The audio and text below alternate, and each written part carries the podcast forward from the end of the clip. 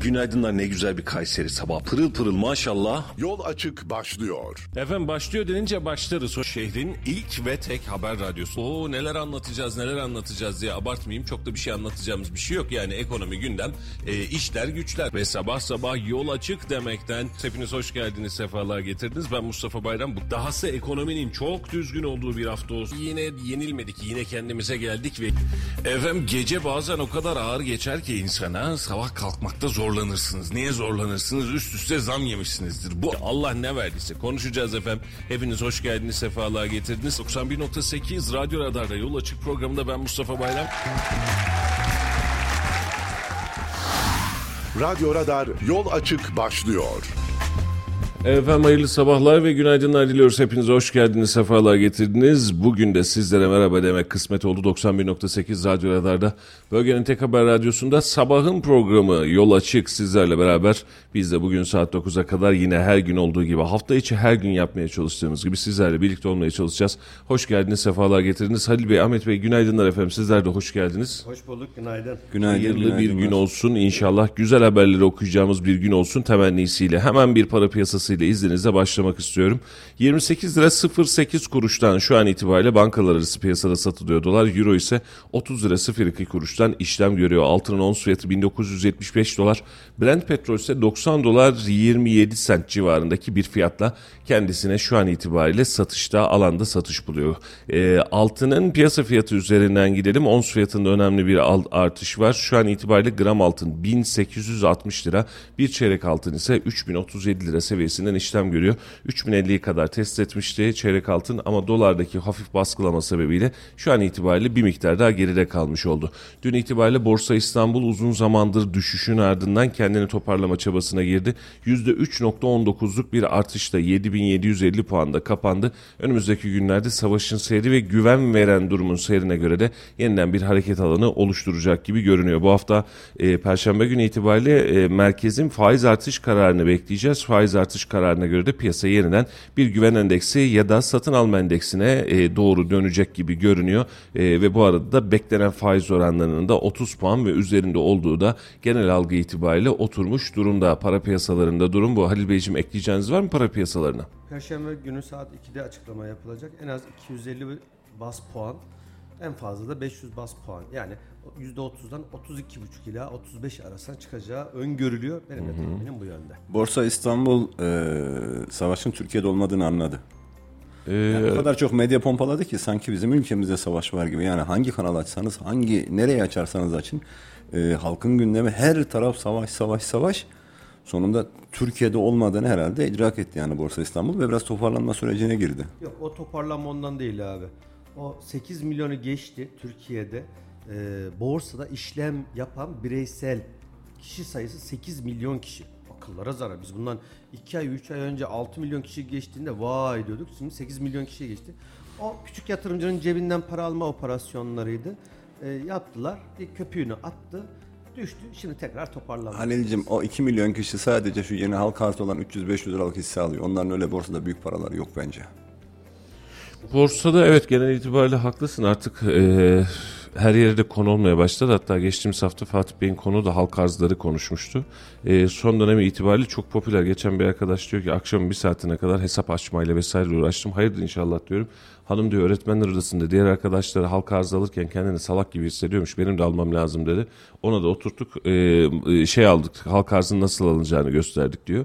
E, şimdi garip tarafta bu insanlar müthiş derecede bir borsa hırsı içerisinde ama hep kar edeceğim zannettikleri bir borsa platformu oluştu. Özellikle halk arzlarla 100 lira, 300 lira, 500 lira para kazanacağım diyerek niyetlendikleri bir borsa pozisyonu oluştu. Borsa aslında bu değil. Hep kar edeceğiniz bir alan değil. Bir şirketin hissesini almak, o şirkete tabiri caizse ortak olmak, yatırımcısı olmak, şirketin karını ve zararını aslında dengelemek. Birazcık bizde iş şir, e, şirazesinden kaydı ve özellikle halk arz e, balonları e, bankadan finansman sağlamayan, sağlayamayan şirketlerin hadi bakalım bir borsaya açılalım da biz yeni finansman modelimizi buradan çözelim dediği saçma sapan bir yere doğru dönüyor. Bakalım önümüzdeki günlerde göreceğiz. Morgan Stanley, Türkiye Cumhuriyet Merkez Bankası tahmininde bulunmuş. TCMB'nin 26 Ekim toplantısında 500 bas puanlık bir faiz e, artışı yaparak faiz oranının %35'i çıkarmasını beklediklerini açıklamış Stanley. E, bu arada Bloomberg'de, e, Bloomberg HD'de bir faiz anketi yaptı. Ankete göre e, faizin 500 bas puan artarak %35 seviyesine çıkması da bekleniyormuş. E, Halicim söylediğine çarpı 2 yapmışlar genel itibariyle. Yani 32,5 ya da 35 seviyesinde zaten beklenti buydu. Şu an itibariyle genel beklenti de 35 seviyesine gelmiş. 35'e geldiğinde bizim bankalardan alacağımız kredi faizlerinden herhalde çok bahsetmenin bir anlamı yok. Orada bir miktar daha ben buraya geliyorum diyecek. E, şu an itibariyle aylık minimum %3-3.05'ler civarından bahsetmiş olduğumuz fırsat gibi sunuyor hatta bankalar. Diyor ki yani aylık 3 kalmadı neredeyse. Yok geçen bir mesaj geldi de 3.05'ten başlayan oranlarla hadi kullanın filan gibi. 3 Tabii aylık tabii. çekersen 3. Heh. Sen onu bir tane 12 ay yap bakayım kaç çıkacak. Aynen öyle. 5'ler nasıl çıkıyor? Ee, bundan kaynaklı olarak da e, şu an itibariyle vatandaşın da e, esnafın da sanayicinin de aslında en büyük sıkıntısı bu olmaya başladı. Mesela şuradan bir başka veriyle bir bakmak istiyorum. E, 100 bin liralık bir 12 aylık bir ihtiyaç kredisi çekiyoruz dediğimizde e, Allah var faizsizler filan var biliyor musun? Vay enteresan. O şey mi? Ee, kredi kartına taksitli gibi hani 10 bin liraya kadar bir, bir ara bir vardı bazı bankaların. Yapmış Yeni 6 ay vadeli 15 bin lira nakit avans vermiş demiş mesela. 10-15 bin liralık öyle Biraz da avanslar veriyorlar. çekecek. Tabii tabii 15-25 bin için. Promosyon itib- tarzı. Evet promosyon. Şu an itibariyle en düşük faiz oranı 2.95. Emeklileri çağırıyorlar yani 7500 lira 10 bin lira promosyon veriyorlar ya. Bu da aynısı. 100 bin lira ben de gittim. 100 bin lira çekerseniz bir yılın içerisinde 127 bin lira olarak ödüyorsunuz. 127 bin küsur olarak ödüyorsunuz. Şu anki e, şeylerle beraber. Da, 127 datayla beraber. Nasıl? bin. 127 bin mi ödüyoruz? 100'ü 127 bin ödüyoruz. Ee, bir de izninizle 10 yıl vadeli bir konut kredisi hesap ederek başlamak istiyorum. Şu an itibariyle burada da faiz oranları minimum faiz oranı 2.84 hatta 2.99 2.84 bu civardan e, başlıyor. E, ortalama faiz oranları 3.05 3.39 3.19 3.22 olarak devam ediyor. En düşük faiz oranıyla hesap edecek olursak 1 milyon liralık bir ev için konut için bir kredi çekeyim. Hani 2 milyon alacağım 1 milyonum hazır 1 milyon da ben kredi çekeyim diye hesap edecek olursan şu an itibariyle aylık 29.421 bin lira 10 yıl ödemeli. 1 milyona da 3 milyon 541 bin lira olarak ödüyorsun en ucuz. Şimdi bir de 1 milyonunda kendi paramız vardı. Toplam evin maliyeti 4,5 milyona mal oldu. Aynen öyle 2 milyonluk ev 4,5 milyona mal oldu 10 yıl ödemeyle. Ha sen bunu e, tabii ki vermiyorlar da %100 e, şuradan izninle 2 milyon üzerinden bir bakayım 2 milyonluk bir ev ortalama oturulacak şu an alınabilir bir ev 2 milyonluk bir ev alalım dersek 2 milyonluk evi 10 yıl içerisinde 7 milyon olarak ödüyorsun en düşük. 3,5 katı. Biraz yüksek faizine gidersen 8 milyonu da geçiyor. Faiz oranlarının durumu bu. Perşembe gün çıkacak 35'lik banttan sonra bu oranların bir tık daha yükselmesi herhalde muhtemel olacak gibi görünüyor. Bunu da bilgi verelim. Dün e, Hazine Maliye Bakanı Mehmet Şimşek Gabar'daki petrol üretimiyle alakalı ilgili bir açıklama yaptı. E, Şimşek Gabar'daki petrol üretiminin cari açık kalıcı olarak azaltacağını ve rezerv birikimini hızlandıracağını ifade etmiş. Sosyal medya hesabından konuya ilişkin paylaşım yapmış. Gabar'daki petrol üretimi 2024'te ülkemiz ihtiyacının %10'unu karşılayacak. Böylece cari açık kalıcı olarak azalacak ve rezerv birikimi hızlanacak. 2026 itibariyle toplam petrol üretimi ihtiyacımızın %18'ini karşılayacak düzeyde olacaktır demiş. Gabar uzun zamandır Gabar'da petrol çıktı diye seçim dönemi çok konuştuk.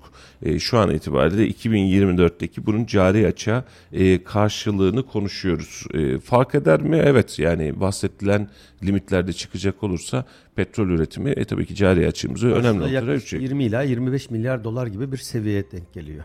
Mustafa. Yıllık toplam Yıllık. yıllıkta. Yıllık. Yıllık. Güzel rakam. Yani şu an bizim enerjiye harcadığımız para dışarıya verdiğimiz para yaklaşık 195 ila 100 milyar dolar civarında. Bunun bir 20-25 milyar dolarını karşılaması fena bir rakam değil. İlk etapta. Güzel olur. Eğer aşağıda petrol bulduysak 3-5 kuyu da aşmamız lazım yani. Arttırmamız şimdi lazım. Üretim ay- kapasitesini doğru. arttırmak çok önemli. Kabardaki gibi birkaç tane daha 3-5 tane daha bir petrol yatağı bulsak her birinden 20'şer milyar dolar desek tabiri caizse neredeyse e, enerji açığımızı tamamen yani doğalgaz hariç doğalgaz da Karadeniz'den çıkıyor çünkü yaklaşık bir 50 milyar dolar civarında da doğalgaz ithalatımız var bizim. Oradan da hadi 20-25 milyar dolar dediğin zaman direkt olarak yıllık katkısı, ekonomik katkısı 50-60 milyar doları bulacak. Evet. Ya güzel rakamlar inşallah Düzlüğe çıkarız o zaman ya. valla inşallah güzel olur. Bekliyoruz. Valla bizim de beklentimiz o E, zaman alacak tabii ki. Yani o zaman da birazcık beklemek lazım. Enerji krizlerini de doğru yönetmek lazım. Ama e, uzun zamandır konuşuyoruz aslında. Elektrik ve ele, e, doğalgaz tabanlı e, enerji sirkülasyonumuzda elektriği tercih edeceğimiz, güneş enerji panellerini ve rüzgar türbinlerini kullanacağımız zamanı hızlandırmamız, bunun da katkısını ve desteğini arttırmamız gerekiyor. Hep konuşuyoruz. Dün haberi vardı. Program yetişmedi. Son 9 ay içerisinde, 6 ay içerisinde özür diliyorum. Türkiye'de elektrikli araç e, alım sayısı e, 9 kat civarında artmış. E, önemli bir miktardı bir önceki yıl Yılbaşından bugüne göre. dün ben okudum o haber. 33 Yılbaşından bin. bugüne 37 bin e, elektrikli, full elektrikli, hibrit yok bunun içinde. Tamamen elektro, elektrikli olan araç satılmış. Müthiş bir rakam. TOG bunun için bizde bir öncü oldu. Tesla başlangıcıydı aslına bakacak olursan ama TOG'un Türkiye'de üretilmesi ve yerli markamızın elektrikli olması başka bir motivasyon da sağladı. Üretimi ve pazardaki hakimiyeti arttıracak eylemler e, biraz önce Bakan Bey'in söylediği gibi yani biz bu kadar petrol üretirsek %10 cari açımızda fazlamız oluyor diyor ya. E, trafikteki araç sayısının %80'ini %70'ini eğer elektrikliye çevirecek olursak bunun altyapısını yapacak olursak bir %10 da herhalde buradan kazancımız olur. Çünkü çok ciddi anlamda e, yakıtı e, yolda tüketiyoruz biz. En büyük tüketimimiz burada. Hani e, madeni e, işte petrokimya vesaire tabii ki bunlarda da bir tüketim var ama en büyük tüketimimiz biz şu an itibariyle e, yol güzergahında yapıyoruz. E, bir başka nokta mesela doğalgazı e, konutta çok fazla kullanıyoruz ama sanayide daha fazla kullanıyoruz. Sanayideki doğalgazı ısınma için kullanıyoruz. E, ısıtma için kullanıyoruz. Buradaki e, malzemeyi ve yapıyı elektriğe çevirip elektriği cazip hale getirmemiz lazım ki e, vatandaş elektriğe yönelsin ve elektrik tüketimi arttığı için elektriği de kendimiz üreteceğimiz için kalıcı anlamda cebimize çok önemli miktarda bir rezerv Burada da kalır. başka bir e, handikap çıkıyor ortaya. Petrole olan bağımlılığın azalması demek devletin de gelirlerinin azalması anlamına geliyor. Şimdi biz dış ticaret diyoruz, 100 milyar dolar bir ithalatımız var diyoruz ama e, öbür taraftan şu an kaç TL? 35-36 lira benzin, 40 lira seviyesinde mazot. 40 liraya aldığımız mazotun e, %60, %70'e yakını e, vergi devletin. Yani 15 TL'ye alıp bize atıyorum 32-33 TL'ye satıp işte aradaki aracı kurumlarla beraber istasyon payları falan derken bize 40 liraya geliyor. Devlet için de belki yıllık en az 40 milyar dolarlık ya da 35 milyar dolarlık ilave ek vergiden dolayı bir geliri var. Bir de devlet şimdi elektrikten zaten zarar ediyorum diye açıklama yaptılar ya. Elektrikten 3 de liraya mal ediyor. ettiğini 1 kullanımı. liraya veriyor. Ev Devletin, kullanımında zarar ediyor. Sanayi kullanımında zarar yok. devletin de burada bir zararı olacak. Bunu absorbe edecek başka bir enstrüman lazım. Vergi.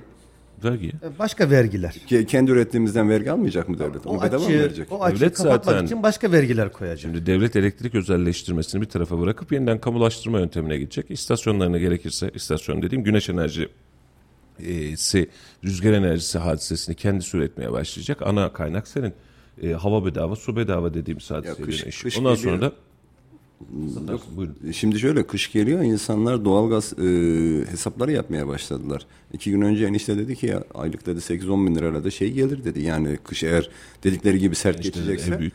E, gündüzleri ısıtmak için dedi büyük çatıya, kardeşim, çatıya dedi bir güneş yaşar. paneli koysak dedi ısıtıcıyla dedi hani ikişer bin wattlık hani gün içerisinde sürekli çalıştırsam dedi aküsüz maküsüz ne olur dedi. E, dedim ki abi bakalım şöyle bir baktım. İşte 6 kahvalık bir şey kurayım dedi. Hani iki tane 2000 wattlık şey. Ee, baktım işte 40-50 bin lira civarında bir maliyet vermişler o akülü makülü sistemlere hazır paket satıyorlar ya.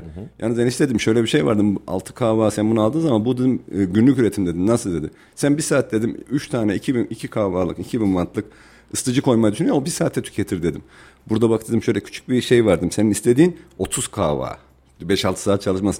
6 kahvalık 50 bin lira yatırım yaptığın zaman dedim o ucuzmuş çıkartır falan dedi. Hani aylık 8 Akşam bin. olunca üşürsün yanına. Yok dedim e, o bir günde üretebildiği bunların kapasite. Evet. Burada dedim satarken öyle satıyorlar ama o sana bir saatte altı kahve vermiyor dedim. Sen onu bir saatte tüketirsin.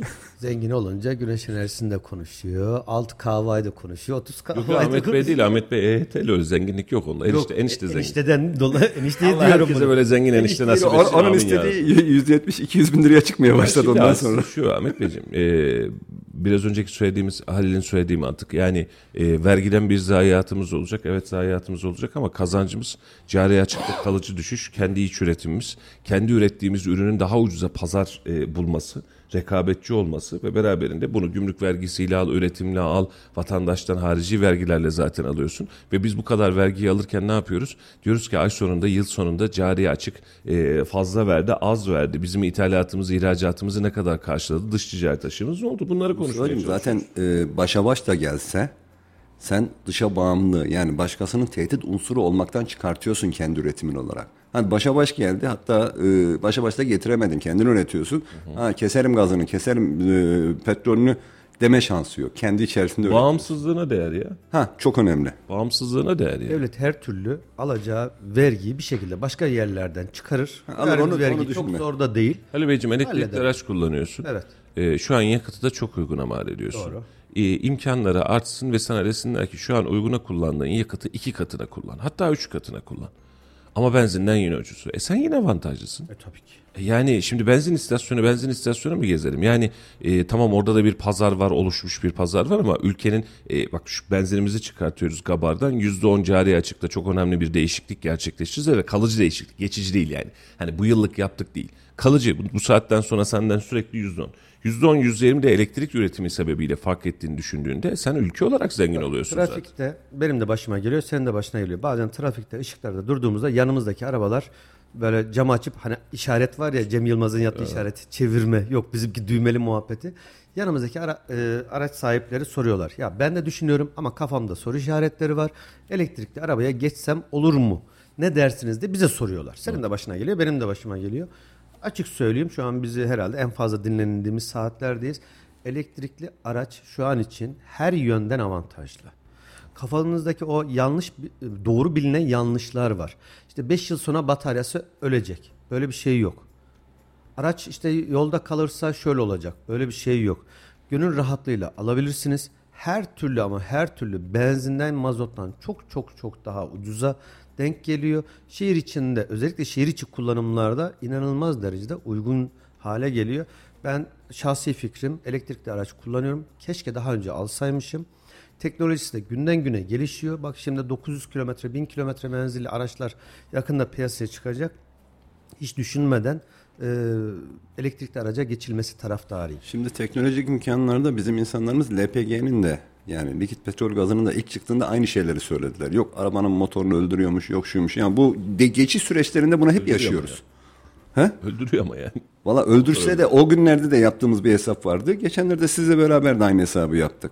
Varsayalım ki aracın teknolojik ömründe bir zarar veriyor. Sen yakıt maliyetinden e, elde ettiğin avantajı çarptığın zaman o 5 yıl içinde 10 yıl içerisinde arabanın parasını çıkartıyorsun. Bırak motoru LPG'de de aynı şey geçerliydi hatırlarsanız. Ya hesabını yapıyorsun 100 O bin zamanlar, o zamanlar, yoksa. o zamanlar arabalar ucuzu çıkartıyordu maliyet de Ya şimdi. 100, ya 100 bin kilometre atıyorum o zaman LPG maliyetten hesapladık. 100 bin kilometre sonra hani arabanın motoru öldü desen yeniden sıfır motor. Zaten arabanın iki katı sana avantaj sağlanmış oluyor yakıt olarak. Arabaya at yenisini Ben al. sadece şöyle söyleyeyim, e, çok e, elektrikli araç promosyonuna dönmesin işimiz ama... E, Bildiğin pazarlama kanalına döndük var ya. 3 ayın içerisinde elektrikli aracımla 18 bin kilometre civarında yol yapmışım. Ortalama hesabımda 40 bin liranın üzerinde bir kar sağlamışım. Sadece yakıttan 18, 18 bin kilometrelik yakıttan. E, bu bir avantaj. Kullanmak isteyen istemeyen tabii ki keyfi bilir kendilerinin bileceği iş. Ama benim kastettiğim hadise şu. Genel itibariyle bizim sadece e, binek tipi araçlarda değil ticari araçlarda dahil olmak üzere bu kısma doğru dönmemiz dışarıya olan bağımlılığımı azaltmamız lazım. Çünkü ya işte görüyor musun Arap ülkeleri, e, OECD ülkeleri, OPEC ülkeleri bir anda karar vermiş petrol üretimini durduruyorlarmış, azaltıyorlarmış. Brent petrol 130 dolara çıkıyormuş derdi. O zaman seni bağlamayacak. Doğalgazdan çıkarsan sanayi üretiminde doğalgazlı değil de elektrikli tüketime doğru yeniden dönecek olursan ya görüyor musun Rusya'da savaş varmış, kış kara geçecekmiş, doğalgaz iki katına çıkmış demeyeceksin. Kendi elektriğini kendin üretmeye devam edeceksin. Bu kısım bunun için ülkenin enerjisel ve bütçesel bağımsızlığı için önemli. Eğer vergi vermemiz gerekiyorsa ki zaten ziyadesiyle veriyoruz. Bütçesi fazla çıkmış. Halihazırda bütçesinde ciddi anlamda dışarıya bağımlılığı azalmış bir ülke, beraberinde kasası olan bir ülke, kasasında parası olan bir ülke anlamına gelecek. E, bunun da anlamı vatandaştan vergi almak değil, tam tersine vergiyi düşürmek anlamına bile gelebilir. İlk etapta birazcık böyle ya oradan vergi alamayacağız diye düşünüyorsun ama kasanda param var. Şimdi düşünsene yani satış yapamıyorum diye kaygılanıyorsun. E niye bunu niye yaparsın? Maaş ödeyeceğim. Maaş ödeme zamanında kasamda param yok diye. Elektrik faturası ödeyeceğim. Kasamda param yok diye kaygılanırsın. E bunların tamamı kasanda varsa, param varsa yani ya satış yapmadım diye üzülmezsin. Var zaten param. Lazımsa 3 ay daha 5 ay daha geçiririm dersin. Ama lazım olursa da e, devlet bu anlamda ben buradayım diyecektir. Ekonomide birkaç haberle e, toparlamak istiyorum. Daha sonrasında e, bir İsrail gündemi ve sonrasında da yerel gündeme doğru geçmek istiyorum izninizle. E, Yılmaz atılan adımlarla KKM'den çıkış süreci başladı demiş. Kurda herhangi bir hedef tahminlerinin olmadığını serbest kur rejimi olduğunu belirten Cumhurbaşkanı Yardımcısı Cevdet Yılmaz, finansal piyasalarda istikrarsızlığa yol açmadan çıkış süreci devam edecek. Bankacılık sistemi KKM'den çözülen kaynağı TL Agency mevduatı yönlendiriyor ve devam edecek demiş. E, ve serbest kur rejimi var demiş. Yılmaz kur hedefi tahminlerine ilişkin olarak da kurda herhangi bir hedef ve tahmin olmadığının altını çizerek serbest kur rejimi var. Son dönemlerde önemli hareketlilik oldu. Önümüzdeki dönemde böyle hareketlilik beklemiyoruz. Teknik ve siyasi olarak beklemiyoruz ifadelerini kullanmış. Şimdi e, kurda bir hedefimiz yok derken orta vadeli planda bir kur hedefi yok muydu? Var. Tahmini miydi, hedef miydi? Hedef. Yani hem tahmin hem hedef. Yani bunu tutturmamız lazım diye ama şimdi Cumhurbaşkanı Yardımcısı diyor ki böyle bir tahmin yok diyor, hedef de yok diyor. Kurla Bir alakalı. taraftan e, Hafize Gaye'nin de Erkan. açık, Erkan'ın açıklaması biz artık kuru baskılamaktan vazgeçeceğiz. Nereye gidiyorsa gitsin. Piyasa kendi içerisinde zaten dengesini oturtacak dedi. Evet, serbest kur rejimiyle. Serbest kur müdahale etmeyeceğiz dedi. Ya şimdi e, 12. Kalkınma Planı'nın Türkiye Büyük Millet Meclisi'ndeki e, komisyon e, toplantısı ve Plan Bütçe Komisyonu'nda konuşan Cumhurbaşkanı Cevdet Yılmaz bunları açıklıyor. E, şimdi öncelikli olarak tabii ki bir hedef var ve hedefle alakalı bir gidiş var. Ama KKM üzerinden son iki yılda neler çektiğimizi ve hatta seçim öncesi dönemde, seçimden hemen önce Halil iyi hatırlıyorsun bunu. Bankacıların KKM toplamak için ne tür promosyonlar yaptığını çok iyi hatırladığını Toplamayanlar da ceza yazdılar bankalara. Tabii, tabii, tabii. 500 milyon TL ya öyle, öyle az buz paralar değil. Evet, kur korumalıya çevirmedin sen diye neredeyse. Belirli bir oranları vardı, hedefleri vardı. Tutturamayanlara ceza yazdılar. Şimdi seçimden hemen önce kur korumalı mevduatı toplamamız lazım diye uçarken seçimden hemen sonra kur korumalıyı azaltmamız lazım diye kararlar almaya başladık ve şu an Cumhurbaşkanı Yardımcısı diyor ki kur korumalıdan çıkıyoruz ha bak haberiniz olsun diyor. Hani piyasayı yormadan kur korumalının dışına çıkmaya çalışıyoruz diyor. Bu bizde işte o uzun vadeli program Cumhuriyet'in 100. yılı, Türkiye 100 yılı filan derken aslında bizim program ve planlarımızın ne kadar kısa vadeli olduğunu da bence bir başka Bu göstergesi. taraftan şöyle düşün. Sen e, 1 milyon TL kur korumalı mevduata yatırdın. Her türlü seni garantiye alıyor. Hem faizden o zamanlar %15-18'ler seviyesinde biliyorsun. Yıllık bazda. Ama dolar ya da euro bazında sen kur korumalıya geçtikten sonra eğer o artarsa %25 olursa aradaki farkı %7'lik %8'lik farkı devlet sana veriyordu. Evet. Şimdi e, kur korumalıdan vazgeçiyorsun. Tamam. Sen orada bir, bir, bir milyonun var. Sana bu garanti vermiyor. Sen o bir milyon yine boşta. Ne yapacaksın? Şimdi birkaç tane alternatif var. Ya araba alacaksın, ya evi alacaksın.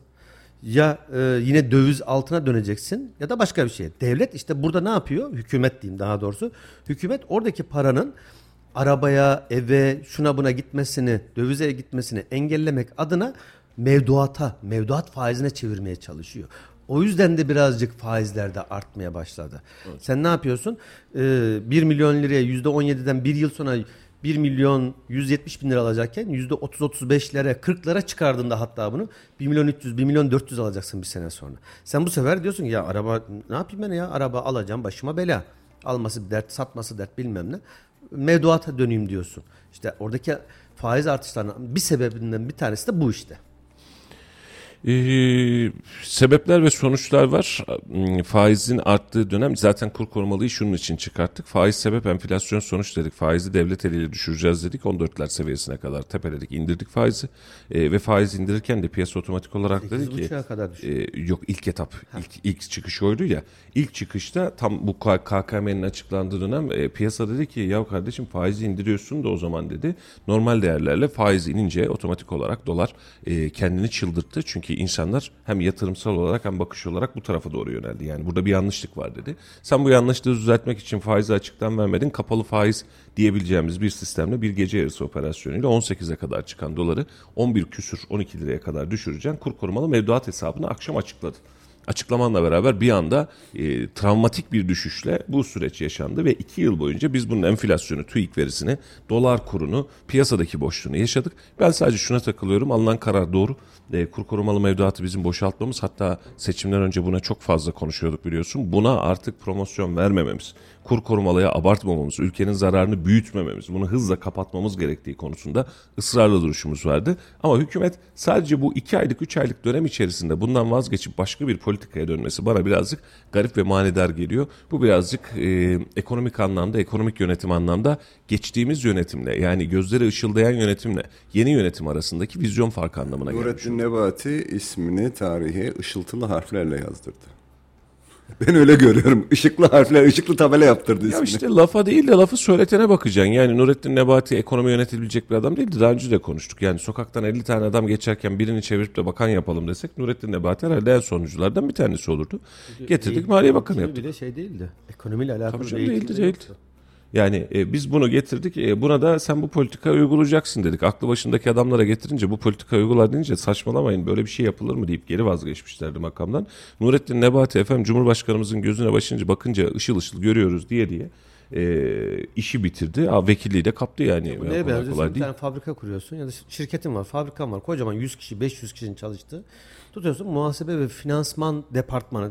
Bir şirketin en önemli departmanlardan biridir değil mi? Borçlar, ödemeler dengelerini sağlayan, parayı dağıtan, toplayan, yatırımları finanse eden sen tutuyorsun. İşte atıyorum sosyal hizmetler bölümünden mezun, büro yönetimi ve sekreterlik. Hakir gördüğümden de ya haşa alakasız olduğu söylüyorum. Ya da tıp fakültesinden mezun birini muhasebe finansmanın departmanının başına en tepesine getiriyorsun. Sen bu şirketin bütün mali yapısını yönet diyorsun. Evet. Ne kadar mantıklı olur? İşte bu kadar mantıklı Ha işte oluyor. aynı şey. Sonra bir Değişen başka şey yok. bir başka muhasebeci getiriyorsun. O muhasebeci diyor ki siz hepsini yanlış yapmışsınız. Şunları bir değiştirin. Ne bakayım ördünüz hacı abi diyor. Siz ne örüyorsunuz? Galasını aldığım mahvetmişsiniz ortalığı diyor. Sil baştan yeniden başlıyoruz. Allah'tan bu konuda şey e, sen söyle adını. E, birazcık tedbirliyiz de e, alışkınız memleketçe bu tür politika değişikliklerine. E, Allah var Tayyip Bey de şu an itibariyle e, bakanlığa e, baskıda bulunmuyor. Hatta ilk başta hatırlıyorsun ilk faiz kararı açıklanacağı zamanlarda Devlet Bahçeli bir taraftan diğer taraf bir taraftan işte faize karşıyız faiz lobisi falan diye seçimden sonra da aynı açıklamaları yapmıştı. Şu an Allah'tan kimsenin sesi çıkmıyor. Herhalde gerçeği birazcık daha fark ettik diye düşünüyorum. Ya siyasetin ve hükümetin en güzel tarafı ne biliyor musunuz? Bütün bu kararları alıyorsun, yanlışlar çıkıyor, şeyler çıkıyor, doğrular oluyor, yanlışlar oluyor ama yanlışların hiçbirinde fatura sana kesilmiyor. Hepsini vatandaşa yanslıyorsun gidiyor işte. Harika bir tespit. Vallahi harika. Gerçekten öyle. Yani yanlış yapabiliyorsun ama yanlışın vebalini sen almak zorunda değilsin. Kim ne yapıyorsa yapsın. Türkiye'de öyle. Tüm kamu kurumlarında öyle değil mi? Belediyelerde, hükümetlerde hiçbir zaman işi yapan sorumlu değil. En fazla işçiyi Tere, görevlendiriyoruz. tereyağından kıl çeker gibi ha, öyle bir laf mı vardı? Böyle bir şey. Tabiri caizse tereyağından kıl çeker gibi çekiyorlar. işlerine devam ediyorlar. Olan yine vatandaş oluyor. Ahmet Bey'in tespiti doğru. Ee, filler tepişir, çimenler ezilir. Acıyan vatandaşa, acıyan Rabbim vatandaş acısın. Efendim e, önemli bir haber diye düşünüyorum. E, bunun için size paylaşmak istedim. Bu haberden sonra da yerel gündeme doğru dönelim istiyorum. İstanbul'da tersine göç sürüyor. Haber bu. TÜİK'in 2022 yılında ülke içine göç edenlere dair önemli bir araştırma sonucu açıklanmış. Rakamlar son yıllarda tersine göç akımının devam ettiğini gösterirken en çok göç veren ve aynı zamanda en çok göç alan kent İstanbul'da gidenlerin sayısı yine gelenlerden fazla çıkmış. İstanbul boşalıyor mu? Evet. Öyle mi görüyoruz? Yavaş yavaş kaçıyorlar. 418 bin kişi fazla gitmiş rakamlara göre. 2022'de 418 binden fazla kişi İstanbul'dan ayrılmış. Son 5 yılda ise İstanbul'a gidenlerin sayısı 2 milyon 182 bin kişiden fazla olduğu kaydedilmiş. İstanbul her ne kadar en çok göç veren ve e, alan kent olsa da aynı zamanda en çok göç alan şehir ünvanını da koruyor. Ancak gidenlerin sayısı gelenlerden daha fazla. En çok göç veren şehirde Tunceli olmuş. TÜİK verilerine göre 2022'de 2 milyon 800 bin kişi, kişiye bine yakın e, kişi farklı şehirlere göç etmiş. Şehir değiştirenlerin çoğunluğu ise 20-24 yaş arasındakiler olmuş. Türkiye genelinde en az göç veren şehir ise en az göç verenmiş pardon. Ee, evet. Nüfusu kaçmış ki? 2 milyon. 7570 7578 kişiydi Tunceli olarak kayda geçmiş. Bilmiyorum Tunceli nüfusu ama çok büyük değil. Az önce 2 milyon falan dedin de o kadar. O Toplam o. Türkiye'de toplam Ha, ha, ha, yer toplam. değiştirer. Toplam adres 2 milyon değiştirir. 800 bin kişi şehir değiştirmiş. Anladım. Ülke çapında söylüyoruz onu. Ee, İstanbul'un bu özelliği aslında e, daha önceki dönemde de bu artan maliyetler, kira maliyetleri, toprak maliyetleri ve ulaşımın rahatlaması sebebiyle bunu çok fazla konuşmuştuk. Türkiye'nin genelinde başka bir fırsat zinciri doğurdu. Hatta ve hatta deprem etkisi bu bahsetmiş olduğumuz veri 2022 yılı verisi. 2023 yılının Şubat ayında yaşamış olduğumuz deprem sonrasında e, biz depremin yaralarını sarmaya çalışırken bir taraftan da İstanbul depremi e, ki bakanlık da bununla alakalı kentsel dönüşümle alakalı yeni bir politika oluşturmuş oldu. İstanbul depremi en önemli bir hengimiz ve e, hepimiz şunu hesap ediyoruz. Eğer İstanbul'da bir deprem olursa Türkiye ekonomisi çöker. Çünkü üretimin çoğunu hapsetmiş olduğumuz doğru mu? Ekonominin finans e, Marmara finans- bölgesi yani İstanbul yani merkezi öyle. Marmara Temelde bölgesi. İstanbul ama beraberinde Marmara bölgesi. Bunun üzerine de İstanbul'daki birçok işletme, bu bölgedeki birçok işletme ve fabrika kendi fabrikalarını taşıma kararı aldı veya e, çalışanlarını bu anlamda teşvik ediyor. Diyor ki yani gelin biz buradan gidelim hadi şuradan başka bir yere doğru gidelim siz de gelir misiniz filan demeye çalışıyor.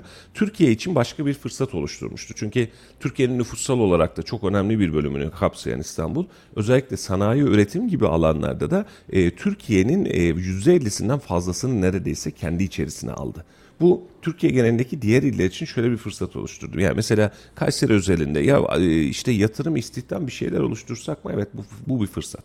Hani İstanbul'da bir kaçış varken, tersine göç varken sen bu anlamda cazibe merkezi olabilirsin. Bazı üretim tesislerini buraya doğru kaydırabilirsin. Ama bunu yapmak için eksiklerin var. Mesela ne bu eksiğin? Mesela bir hızlı trenin olsa bu anlamda sen bir tık daha rahat edeceksin. Otobanın olsa bir tık daha rahat edeceksin. Niye? Düşünsene İstanbul'dan göçüyorsun. Tamam bundan sonra Kayseri'de çalışacağız diyorsun. İstanbul ya ne olur ki? İlk 3 saat sonra buradayız diyebileceğim, 5 saat 4 saat sonra buradayız diyebileceğim bir yol mu yoksa Hakkari'ye gitmek mi? Tabii ki yakın olan bölgeyi, ulaşımı rahat olan bölgeyi tercih edeceksin. Şimdi bu İstanbul'dan göç alma ve göç verme sayılarını açıkladın ya. e, burada şunun aklıma geldi. Bunların milliyetleri nedir? Şimdi İstanbul göç veriyorsa 5 büyük milyonu zaten Sivaslı. yok şimdi İstanbul eğer atıyorum 1 milyon göç vermişse bu Türk vatandaşıdır bana göre. Eğer İstanbul 1 milyon göç verdi 500 bin göç aldıysa bunun 500 bini Türk vatandaşı değildir. Çünkü o tarafa yabancı uyrukluların göçü daha fazla. Yani oradaki yabancı nüfusu artıyor bence. Ben böyle bir tespitte bulunuyorum. Ayrıntısına bakmak lazım. Valla yabancı nüfusuyla alakalı da yeni İçişleri Bakanımızın birazcık bu anlamda sert yaptırımları var. En son yaptığı açıklamada 150 bine yakın e, İstanbul'da ikamet olmayan yabancı e, uyruklunun e, denetimler neticesinde alanı terk ettiği, kendisinin gönderdiğinin dışında alanı terk ettiği Onlar zaten alakası. kayıt dışıydı. Ha, kayıt dışıydı. Baktı sıkıntı çıkacak biz bu İstanbul'dan kaçalım mı demişler. Ee, yabancı nüfusla alakalı senin bahsettiğin kısma şöyle katılıyorum. Onların e, hareket alanı birazcık daha rahat. Bağ yok, bostanı yok. Yani bugün Kayseri'de, yarın Antalya'da, öbür gün Ankara'da. Çok da problem etmiyor kendisine. Ama mesele şu, burada önemli bir fırsat vardı ve ben bence hala aynı fırsat devam ediyor. İstanbul'u ekonomik model olarak rahatlatmak, nüfussal olarak rahatlatmak deprem öncesi için çok önemli. Artan maliyetler nedeniyle yaşam standardı için önemli. Yani İstanbul'da yaşamak, ya Ankara bile öyle ya. Yani Kayseri'den çok çok daha pahalı. 20 bin liranın Gidiyorsun. altında doğru düzgün bir ev yok ya hiçbir yerde. Aynen öyle. Yani o gün e, bir arkadaşla İstanbul üzerinde konuşuyoruz. Yani şu an yaşanabilir ev maliyeti İstanbul'da yaşanabilir. Hani kafamı sokarım ve ben burada da yaşarım dediğin 20-25 bin liradan başlıyor kirası. E, işletmeler için kiralar hakeza öylesine. Ulaşım maliyetleri öylesine. E şimdi ne üreteceksin İstanbul'da? Misal veriyorum mobilya üreteceksin. Kardeşim İnegöl'de üret. Kayseri'de üret misal. Yani alanların var Kocaeli'de. Yani git başka bir yerde üret. Çünkü buraların maliyetleri çok yüksek. Senin maliyeti düşürmen lazım dediğimiz yere geliyoruz. Ee, İstanbul'da biliyoruz yani ülkenin başkenti değil ama başkentinden büyük. İstanbul'un buradaki keşmekeşliğini ve yoğunluğunu azaltmak önemli. Ama beraberinde Anadolu şehirleri içinde buna alternatif olabilmek. Yani İstanbul'da kalma gel Kayseri'ye bak. Kay- Kayseri'de de sana şu imkanları veriyoruz. Üretimi buraya mı taşısak? Bak burası da rahat bir şehir. Burada da yaşanır hissiyatını vermek lazım. Ki çünkü işte Kocaeli dediğin gibi bu anlamda göç alıyor. İzmit bu anlamda, Bolu bu anlamda göç alıyor. Bursa bu anlamda göç alabiliyor. Ama biz Anadolu şehirleri olarak ağzımızı açıp bakıyoruz elimizdeki imkansızlıklar Bununla alakalı bir çalışma var. Ee, Anadolu'ya taşınma konusunda bu özellikle Allah esirgesin tabii ki. Beklenen Büyük Marmara depreminden dolayı ciddi e, sorunlar yaşanacak. Hem insan kayıpları hem iş kayıpları. Şimdi e, daha 2 ay 3 ay kadar oldu herhalde.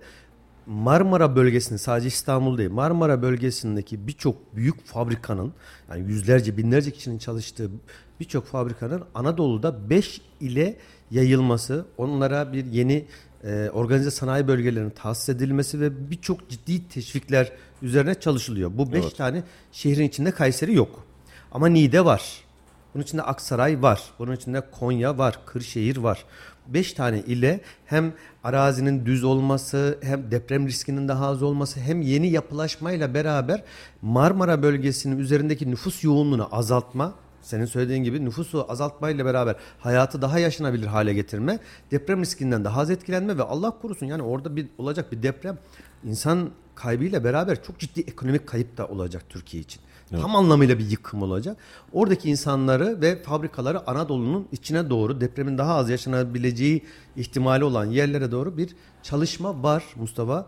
Ama bu bugünden yarın olacak bir şey değil. Belki önümüzdeki 3-5 yıl içerisinde ciddi bir nüfus yoğunluğunun değişimini göreceğiz biz. Nüfus hareketliliği göreceğiz. Nüfus hareketliliği göreceğiz. Hem ekonomik hem e, demografik yapı anlamında buralar yani İç Anadolu bayağı bir değişecek gibi geliyor. Eğer üzerine durulursa. Valla ben e, kay- şimdi bunu Konya buradan payını alabilir, Ankara buradan payını alabilir, Eskişehir buradan payını alabilir. Kayseri olarak alabileceğimiz paydan da bir miktar tereddütüm var.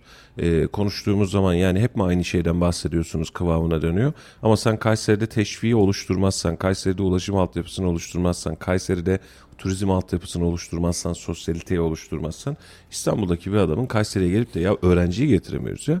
İstanbul'daki bir öğrenci Kayseri'yi tercih etmemeye çalışıyor.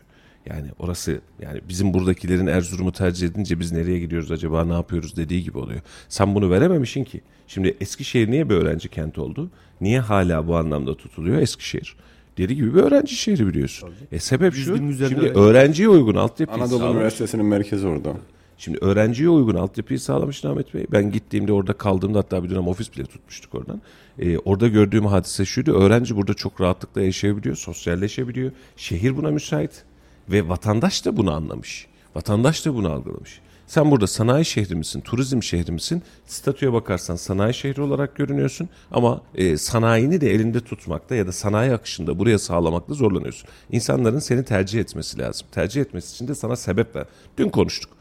Yani şimdi Antep'te gastronomi var diyorsun. Ya nasıl olur diyor. Adana'da gastronomi uçtu gitti diyorsun. Sen burada gastronomi yapmaya çalışıyorsun. Altyapın buna müsait değil. Altyapıyı yapmamışsın. Hani hep bir şeyleri yapıyoruz. iyi niyetli çabalarımız var. Ama totalde bakmış olduğun zaman şehri cazibe merkezi haline getirebilecek herhangi bir uygulaman yok. Şu an insanlara sadece şunu söyleyebilirsin. E, efendim çok gürültüsü olmayan, eğlence mekanı olmayan sakin bir şehir. Var mı daveti söyleyebileceğimiz? Yani akşam 8'den sonra Ya Dikili ile Alaçatı kıyaslaması gibi oluyor bu. Ha, ha, aynen öyle.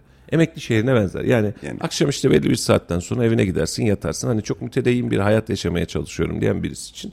Ya tamam oraya gidelim de işte çoluk çocuk da yoldan çıkmasın çok gece eğlencesi falan da yokmuş diyebileceği belki bir şehir olursun. Yani bak maksimumda Kayseri için söyleyebileceğin o. Eğer Neyine amacı- gelsin adam? Amacın buysa o zaman bunun için çalış.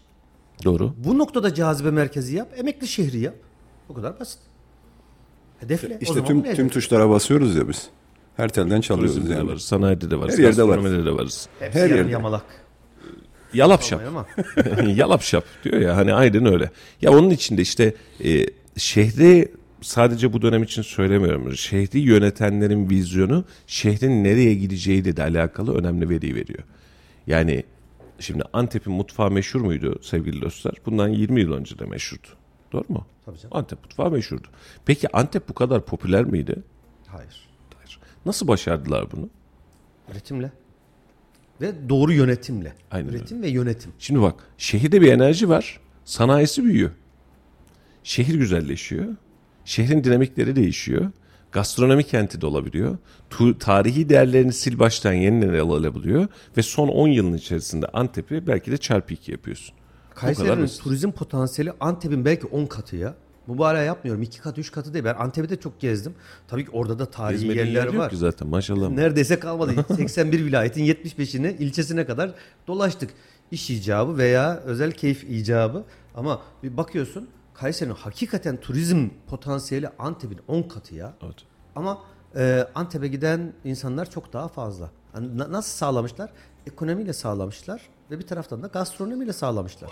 Şehrin her tarafında o kadar güzel yemek yiyebilecek yerler var ki sosyal hayat o kadar güzel ki parklar, bahçeler, insanların yaşam alanı bizimki gibi böyle Suriyelilerin dolduğu, emeklilerin sabah yürüyüş yaptığı bir yer değil.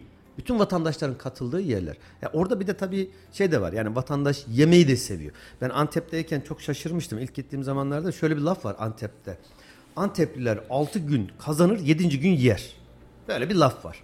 Ya 7. gün pazar günü e, şehrin ana arterlerinde olan yolların ortasındaki orta refüjün üzerinde mangal yapıyorlar. Yemeği seven bir millet. Bir şey diyemiyorum. Ama bizim tarafa bakıyorsun. Biz de yemeği severiz ya. Pastırma var, sucuk var. Parası olan yiyor. Parası olmadığı için Yiyor. o, o kısım. Bin liraya geçmişti değil mi pastırma? Bilmiyorum Ahmet Bey alıyordu en son zenginimiz oydu. Gurbetçisi olan, eniştesi olan, zengin eniştesi olan oydu. Bir, biz öyle pastırma sucuk. Valla azıcık böyle sabahtan açtı ya konuyu 6-8 Ama bin Ahmet lira Bey'den varmış dolayı değil. Bir enişte var. Bilmiyoruz o enişte. Yazın-. Ya Ya- enişte kayın birbirinden hayın diye meşhur bir laf var Onun- burada. Onun bir parası var ama Pastır, bilmiyoruz. pastırma enişte alıyorum diyorum bir bakıyorum akşam beraber yiyorlar. Pastırmaları beraber yiyorlar. Afiyet bal şeker olsun. Afiyet olsun. E, kaç lira oldu pastırma fiyatı Ahmet? Valla yazın bir sipariş vardı. Siparişi aldık götürdük ağzım ayrı kaldı zaten hesap ederken. Bir po- iki, e, elimizde toplam iki tane küçük poşet var. Beraber, sen de beraber hatta Adem abinin oraya gittik. E, iki poşet var 5-8 bin lira para tuttu. Ya ne yapıyoruz biz bunu acaba? diye. Neyse Allah'tan siparişti de parasını verdiler. Kendi verse şimdiye hala unutamaz onu. Zaten sene, senede uyuyamaz. bir defa hani onlar yurt dışında o enişte bacanak. onlar yurt dışından geldiğinde böyle e, benden istiyorlar yani sen al getir diyorlar sağ olsunlar. E, ama dediğim gibi yani e, çok rahat böyle ev bütçeleriyle evlerimize alabileceğimiz miktarlar değil onlar. Zaten o da senede bir defa oluyor arkadaşlar. Hani sürekli olmuyor. Not, not olarak vereyim hani çok sürekli zenginlik oldu- yok işin Sürekli içinde. olduğunuz günlerde olur inşallah efendim. Bereketiniz bol olsun. Kayseri- ağzınızın zaman tadınızı bozmasın. konuşalım o zaman. Kayseri ticareti ve sanayisi niye gelişmiyor? İşin teşvik boyutu var. Tamam. Ee, personel bulmayı özellikle tüm organizenin ya sadece organize sanayi olarak söylemiyorum. Kayseri'deki birçok işletmenin ana e, sıkıntısı ne? Kalifiye personel bulamama. Biz bunları daha önce konuştuk. Öbür taraftan da jenerasyon değişikliğiyle beraber e, şirketlerde çalışan personellerin yetkisizliği. Kayserilerin şöyle bir huyu var. Tabii ki yüzde yüzü demeyeceğim ama çok büyük bir çoğunluğu, akıllara zarar büyük bir çoğunluğunda çalışan adı müdür dediğimiz satın alma müdüründen tutun, satış müdüründen, personel müdüründen aklınıza gelecek müdür müdür müdür. Her yerde müdür var ama o müdürlerin şirkete bir tane kalem alabilecek, satın alma yapabilecek yetkisi yok. Evet. Sorumluluk sınırsız, yetki sıfır. Burada tespitin çok doğru Ali'cim de e, bizim işletmelerimiz, Kayseri'deki işletmelerimizin genelinde e, aile işletmesi kültürü oturmuş durumda. Yani baba Hala var, babadan ediyor. sonra oğul var. İkinci nesil hayırlı evlatsa işi büyütüyor. Hayırsız evlatsa bir bakıyorsun ya gazinoda ya pavyonda ya gece kulübünde ya başka bir yerde. E, bunlar hep yaşandı. Beraberinde üçüncü nesile sirayet eden iş sayısı da her geçen gün azalıyor. Şimdi üçüncü nesle getirmişsin. Düşünsene şimdi çocuğa diyorsun ki oğlum geç de fabrikanın başına diyor ki ben doktor olacağım. Hakkı mı? Hakkı çocuğun yani. Ben doktor ya da ben işte tamirci olacağım da diyebilir. Çok problem değil. Biz doktor diye dille takılmayalım. Aile bir yere kadar zorluyor ama çocuğun gözünde bu yok. Hal böyle olunca biz kurumsal işletme değil de aile işletmesi kıvamına geçtiğimizde bunu bir kurumsal yapıya ısrarla oluşturamıyoruz, oturtamıyoruz iş.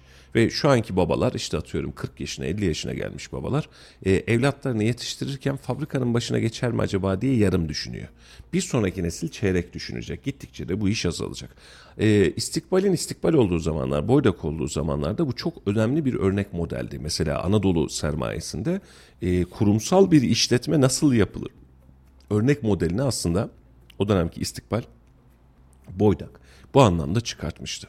Yani e, şirketin ortağı sensin ama şirketi tek yöneten sen değilsin. Profesyonel yöneticilerin olduğu, imzaların atılabildiği, yetkilerin verilebildiği bir işletme modeli ortaya çıkartılmıştı. O da FETÖ'ye gitti, geçmiş olsun. Bir top beze gitti diyelim. Şu an itibariyle Kayseri'deki işletmelerin birçoğunda yani şu an dinleyen organizedeki arkadaşlarımız, kardeşlerimiz de bu anlamda hem fikirdir. İşte baba var, amca var, evlat var, oğul var, torun var. İşletmeyi bunlar yönetiyor. Buraya kadar her şey kabul. Hatta aile işletmesi olmanın vermiş olduğu başka bir e, şey var. E, dinamizm var aslında. Yani daha içtensin, daha birbirini daha hızlı organize olabiliyorsun. E, iş toplantısını, bayram oturmasında, akşam oturmasını tamam bunlar bu anlamda artı. Ama aile içerisinde yatlı yaramaz biri dahil olmuş olduğu zaman senin iş düzeninde parçalanmalar çıkıyor. Sonra bir bakıyorsun koskoca işletme dediğin işletme 3 parçaya, 4 parçaya, 5 parçaya bölünmüş. Bizim bu nitelikten Kayseri olarak Anadolu coğrafyasının genelinde aile işletmesi mantığından çıkıp kurumsal işletmeye dönmemiz lazım. Şimdi senin biraz önceki söylediğin her yerde müdür atanmış bir organize sanayi bölgesi var. Gizli genel işletmelerimiz var. Biri satın alma müdürü olmuş, biri e, personel müdürü olmuş, biri pazarlama müdürü olmuş, dış ticaret müdürü olmuş. Adında müdürlükler var. Şimdi müdür dediğinden ne beklersin? Altında 5, 8, 10, 15 personel beklersin. Müdürler genelde altında bir ya da iki personelle kalıyor. Hadi bu kısmı geçtik. Üretim müdürünün daha fazlası var. Şimdi sen bu müdüre yetkiyi vermişsin diyorsun ki üretimi ben senden sorarım. Satın almayı ben senden sorarım. Tamam. O satın alma müdürü senin biraz önceki söylediğin e, bir top A4 kağıdını aldığında işletme sahibi diyor ki bizim Halil Nur'a var oradan niye almıyorsunuz kardeşim 100 liraya kağıt malları 70 lira orada diyor. Bir bakıyorsun tüm sihir bozuluyor. Biliyor. Doğru tespitleri de var. İşletme sahipleri Ankara işlerini yaptıracaklar adamlara müdür ünvanını verip onlara Ankara işleri yine kararları kendileri veriyorlar. Yine bütün e, yetki onlarda oluyor. Verdikleri müdürlüklere de işte Ankara işlerini yapıyorlar. Personelle uğraşsın işte onlarla ben detaylara girmeyeyim falan gibi işlerle uğraştırıyorlar. Kayseri dışında yaşayan ama Kayseri ile ticaret yapan bundan 10 yıl 15 yıl öncesinden bahsediyorum. O zamanlar yaşı 50'nin üzerinde olan e, bir ticaret erbabı bir abimiz şöyle bir tespitte bulunmuştu. Kayseri de biliyor. Çok fazla ticaret yapmış. Diyor ki Kayseri'nin diyor personeline en büyük motivasyonu e, statü diyordu. Evet. Ne statüsü dedim? İşte biraz önce söylediğim gibi makam verir, masa verir, sandalye verir, sınırsız derecede sorumluluk verir ama paraya gelince para vermez, yetkiye verince yetki sıfır diye bak bunu Kayserili olmayan biri tespit etmiş. Biz burada Kayseri'de e, biraz önce hani yetkiyi verdi diyorsun ya yok o doğru değil yetki vermiyor sorumluluk veriyor. Evet. Akıllara zarar bir sorumluluk veriyor ama sen orada bir müdür olarak ya da yönetici olarak sen kendiliğinden bir şey alıp veremiyorsun. Yapamıyorsun. Patronun e, imzası olmadan sen en ufak bir, bir ya bir çakmak alamıyorsun. Ne bileyim bir defter alamıyorsun, A4 alamıyorsun, kalem alamıyorsun. Sonra adına da diyorsun ki yönetici diyorsun. Her şey patrondan geçiyor. Patronun her şeyi bilmesi mümkün değil. Artık bizim burada hani biraz da e, şirket sahiplerine bu sözü verelim. Sizin o sorumluluk verdiğiniz kişilere sorumluluk nispetinde de yetkiyi vermeniz lazım ki o insanlar kendini geliştirsin o sorumlulukla beraber yetkisini kullansın ve seni bir adım daha ileri götürsün. Sen sınırsız sorumluluk veriyorsun ama yetki vermezsen her şeyi benden bitsin. Benim haberim olmadan kuş uçmasın dersen o, zaman O fabrikanın kurumsallığından da kuş uçmaz kervan göçmez oluyor. Aynen öyle. sonra. Ve çalışan da şunu der. Ben niye riski alayım der ya. Niye patrona karşı geleyim? Bana ne kardeşim der. Ben maaşımı alırım.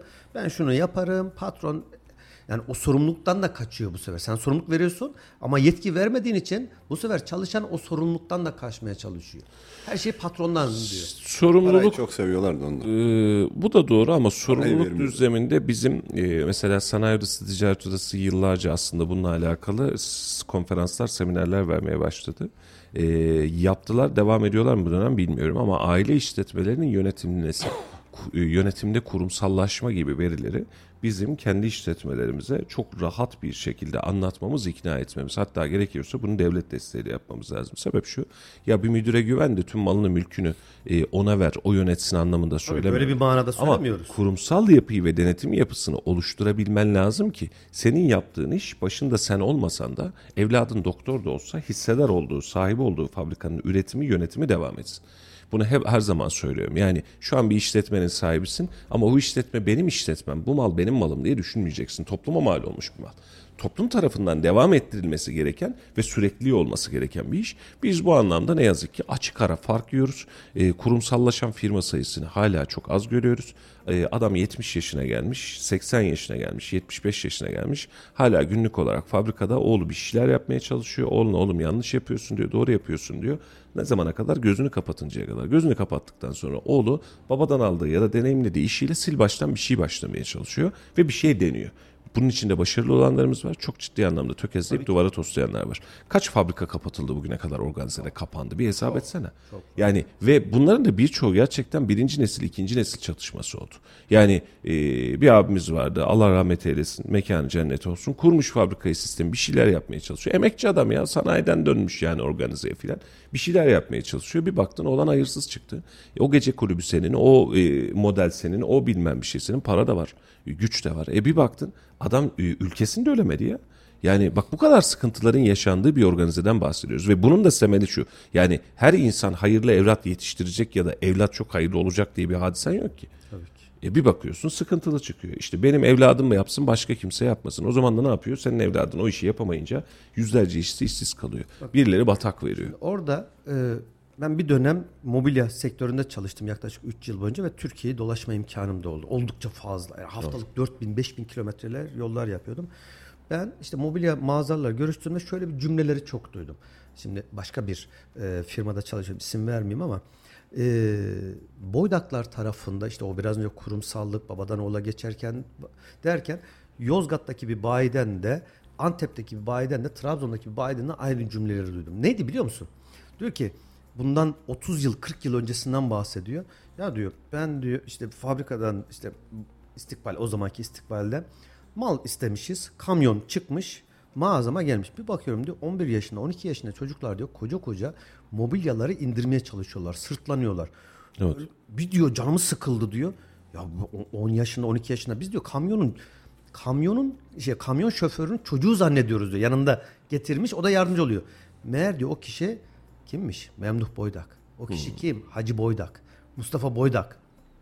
Babaları rahmetli Sami Boydak o çocukları daha küçücükken fabrikanın içinde yollara göndermişler. Evet. İşi öğreniyor. Bak nereden başlıyor? Uzun yola gönderiyor. Sırtında kendi bedeninin ağırlığının üç katı ağırlıklarının altında mobilya taşıttırarak. Şimdi bir şekilde onları savunmuyorum ama iş öğretme modeli olarak nereden başlaması gerektiğini söylüyorum. Ben birçok fabrikada şunu gördüm. Çünkü benim 10 yıldan fazla iş hayatım organize sanayi bölgesine geçti. Birinci nesil tırnaklarıyla öğrenmiş, sıfırdan bir yerlere getirmiş. Kendi çocuğu da biraz önceki söylediğim gibi boydaklar örneğinde olduğu gibi olmuş. Ama üçüncü nesil fabrikanın yolunu bilmiyor. Yurt dışında okumuş, özel okullarda okumuş, yurt dışında okumuş, 24-25 yaşında mezun olmuş. Birdenbire fabrikanın genel müdürü olarak geliyor. Ne üretimi biliyor, ne sevkiyatı biliyor, ne satın almayı biliyor, ne satmayı biliyor. Sadece ve sadece üniversitede aldığı teorik bilgiler, altında son model arabalar, son model, Cix kıyafetler. Sonrasında sen bu adama genel müdürlük diyorsun. Niye? Patronun oğlu, Oğlu olduğu için. diyerek. Patron Ondan sonra jenerasyon değişikliğiyle beraber o kitaplardaki öğrendiğin her zaman doğru değil.